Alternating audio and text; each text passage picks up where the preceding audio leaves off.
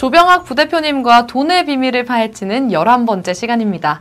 10%와 12%, 그리고 15% 성장률이 시간이 흐르면서 어떤 차이를 만드는지 확인하고 투자에 유의할 점은 없는지도 한번 알아보도록 하겠습니다. 자산을 기준으로 상위 10%의 사람들은 연평균 10%씩 자산 가치가 증가하고 상위 1%, 0.1%는 연평균 12%에서 15%까지 자산 가치가 증가한다고 말씀하셨는데요. 몇 퍼센트의 차이가 시간이 흐르면 어떤 차이를 만드나요? 어, 사람들은 단기적인 성과에만 집착하는 경향이 있습니다. 어, 그렇지만 성장의 과실을 가져가는 사람은 대부분 장기 투자자입니다. 그들을 부자라고 부르죠. 어, 처음부터 계속 강조한 대로 일하지 못하게 되었을 때 쓸 돈이 있는 사람이 성공한 사람입니다. 아, 그리고 할 수 있다면 그 가치를 최대한 키워야겠죠. 그러려면 20년 후 1억 원보다는 현재의 1천만 원이 훨씬 가치가 있다는 사실을 항상 기억해야 합니다. 운용 보수 0.1%, 세금 몇 퍼센트를 줄이기 위해 노력하는 이유는 현재의 작은 차이가 장기적으로는 엄청난 차이가 되기 때문인데요. 연간 10%, 12%, 15%는 20년 후 어떻게 달라져 있을지 한번 도표로 보겠습니다. 1000달러를 10%, 12%, 15% 성장하는 곳에 투자했을 때 20년 후에는 6,727달러, 9,646달러, 16,367달러로 커집니다. 10% 성장률을 기준으로 6,727달러에 이르는 기간은 20년이 걸리고 12%로 성장할 때는 17년, 15%로 성장할 때는 13.5년이 걸립니다. 어, 연평균 10%로 20년 성장한 6,727달러를 기준으로 12%씩 성장하면 이보다 43.4%더 성장하고 15%씩 성장하면 143.3%더 성장합니다. 어, 여기서 우리가 얻어야 할 교훈은 운용 보수나 다른 명목의 수수료, 세금과 같은 작은 비용 요소가 연평균 성장률에 작용해서 시간이 흐르면 엄청난 차이를 만든다는 사실입니다. 연평균 15% 성장하면 1000달러가 20년 후엔 16,367달러가 되네요. 16배도 더 커지는 건데 그 돈이 1억 원이라면 16억 3,670만 원이 되는 거잖아요. 그렇죠. 그런데 여기서 몇 가지 중요한 것들이 있습니다. 어, 투자자로서 연간 운용 보수 0.1% 차이는 수십 년을 투자한다고 가정했을 때 결과에서 엄청난 차이를 만들겠죠. 따라서 자신이 어떤 방법에 어떤 전략으로 투자할 것인지를 결정하는 것이 가장 중요하고 그 안에서 최고로 비용을 절감할 방법을 찾아야 합니다. 어, ETF를 선택했다면 유사한 상품이 많으니까 운용 보수를 비교해야 하고 최근에 배당률도 따져봐야 합니다.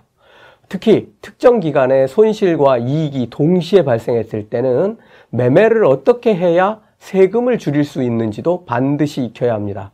어, 매매 시기와 방법을 선택하는 것만으로도 세금을 줄일 수 있기 때문이죠. 아, 네. 세금도 있었군요. 세금을 줄이는 매매 방법이 있다고 하니까 궁금해지는데요.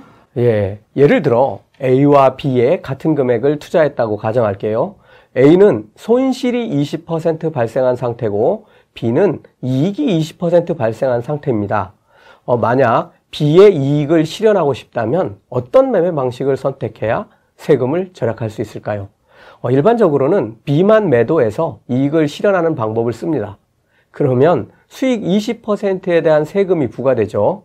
그러나 A와 B를 모두 매도하고 다시 A를 매수하는 방법을 사용하면 손실과 수익이 모두 실현되어 전체 이익이 제로가 됩니다. 즉 세금이 없습니다. 어, 이런 방법은 크게 전문적이지 않으므로 어, 최소한의 학습으로 자산 관리 기술을 쌓아야 하겠습니다. 세금은 어떻게 부과되는 건가요? 예, 해외 ETF는 해외 주식으로 분리돼서 해외 주식과 세금 체계가 같습니다. 어, 소득 250만 원까지는 기본 공제해주고 초과분에 대해서는 양도세 20%와 지방세 2%를 더해 22%의 세금이 부과되죠. 다만 수익과 손실을 합산해서 세금이 매겨지므로 실질 수익에 관해서만 과세한다고 보면 됩니다. 어, 배당 소득에 대해서는 양도 소득이 아니므로 15.4%의 세금이 매겨집니다. 어, 근데 한 가지 궁금한 게 생겼는데요. 수익이 났을 때 과연 매매해서 이익을 실현할 것인가 하는 문제입니다.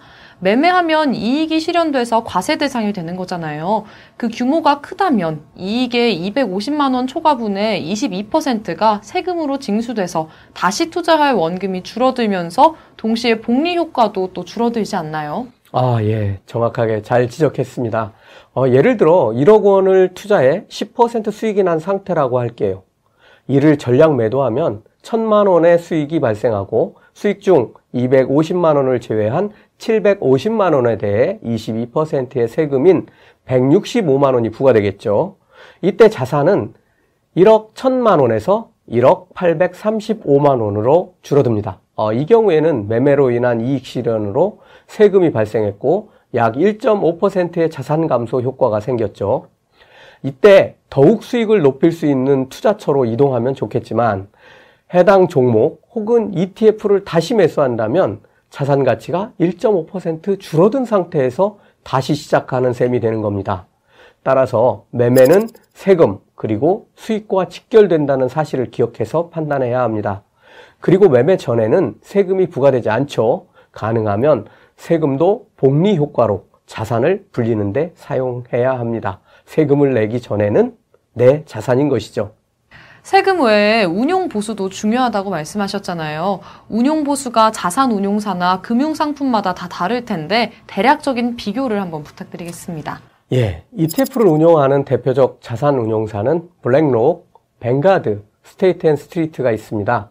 어, BlackRock은 iShares ETF를 350개 이상, Vanguard는 Vanguard ETF를 80개 이상, State and Street는 SPDR ETF를 140개 이상 운용하고 있습니다. 이외에도 QQQ로 대표되는 Invesco, ProShares 등의 브랜드로 ETF가 운용되고 있습니다. 어, BlackRock이 운영하는 자산만 8천조 원 이상이고 어, 이들이 운영하는 ETF가 거래되는 양과 금액을 보면 깜짝 놀라실 텐데요. 어, 미국 시장에서 거래를 처음 해보면 자본의 힘과 자본의 이동에 깜짝 놀라게 됩니다. 그래서 투자자는 운용되는 ETF 자산의 크기, 운용 보수 등을 신중하게 고려해야 합니다. 특히 수익에 직접 영향을 미치는 운용 보수는 무척 중요한데요. 한국 시장에서 ETF 운용 보수는 연평균 0.36% 수준인데 비해 경쟁이 치열하고 자산 규모가 거대한 미국에서는 연평균 0.2% 수준입니다. SPY의 운용 보수 0.09%는 미국 ETF 운용 보수 평균의 절반에도 미치지 않는 아주 저렴한 수준입니다. 운용 보수가 중요한 것은 전체 자산에서 운용 보수가 차지하는 비중이 커질수록 앞에서 설명한 복리 효과가 감소하는 데 있습니다.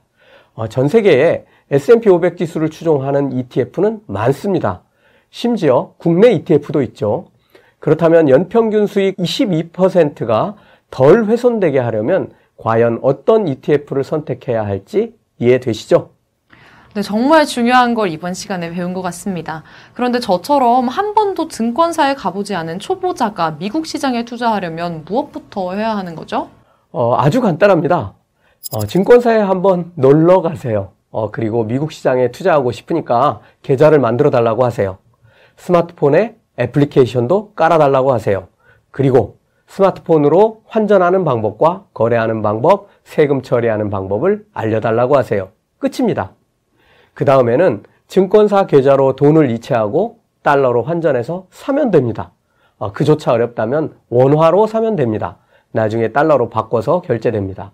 어, 조금 더 스마트폰에 익숙한 이런 분들은 증권사에 갈 필요 없이 콜센터로 전화해서 비대면 계좌 개설하고 애플리케이션 깔고 사용법 물어서 투자 시작하시면 되겠습니다. 간단하죠?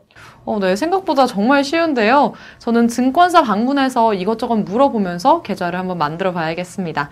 다음 시간에는 또 뭘 배우게 되는지 설명해 주시겠어요? 예, 다음 시간에는 ETF를 조금 더 적극적으로 활용해 투자하거나 종목에 투자하는 쉬운 방법을 알려드릴 겁니다. 기대해 주십시오. 감사합니다.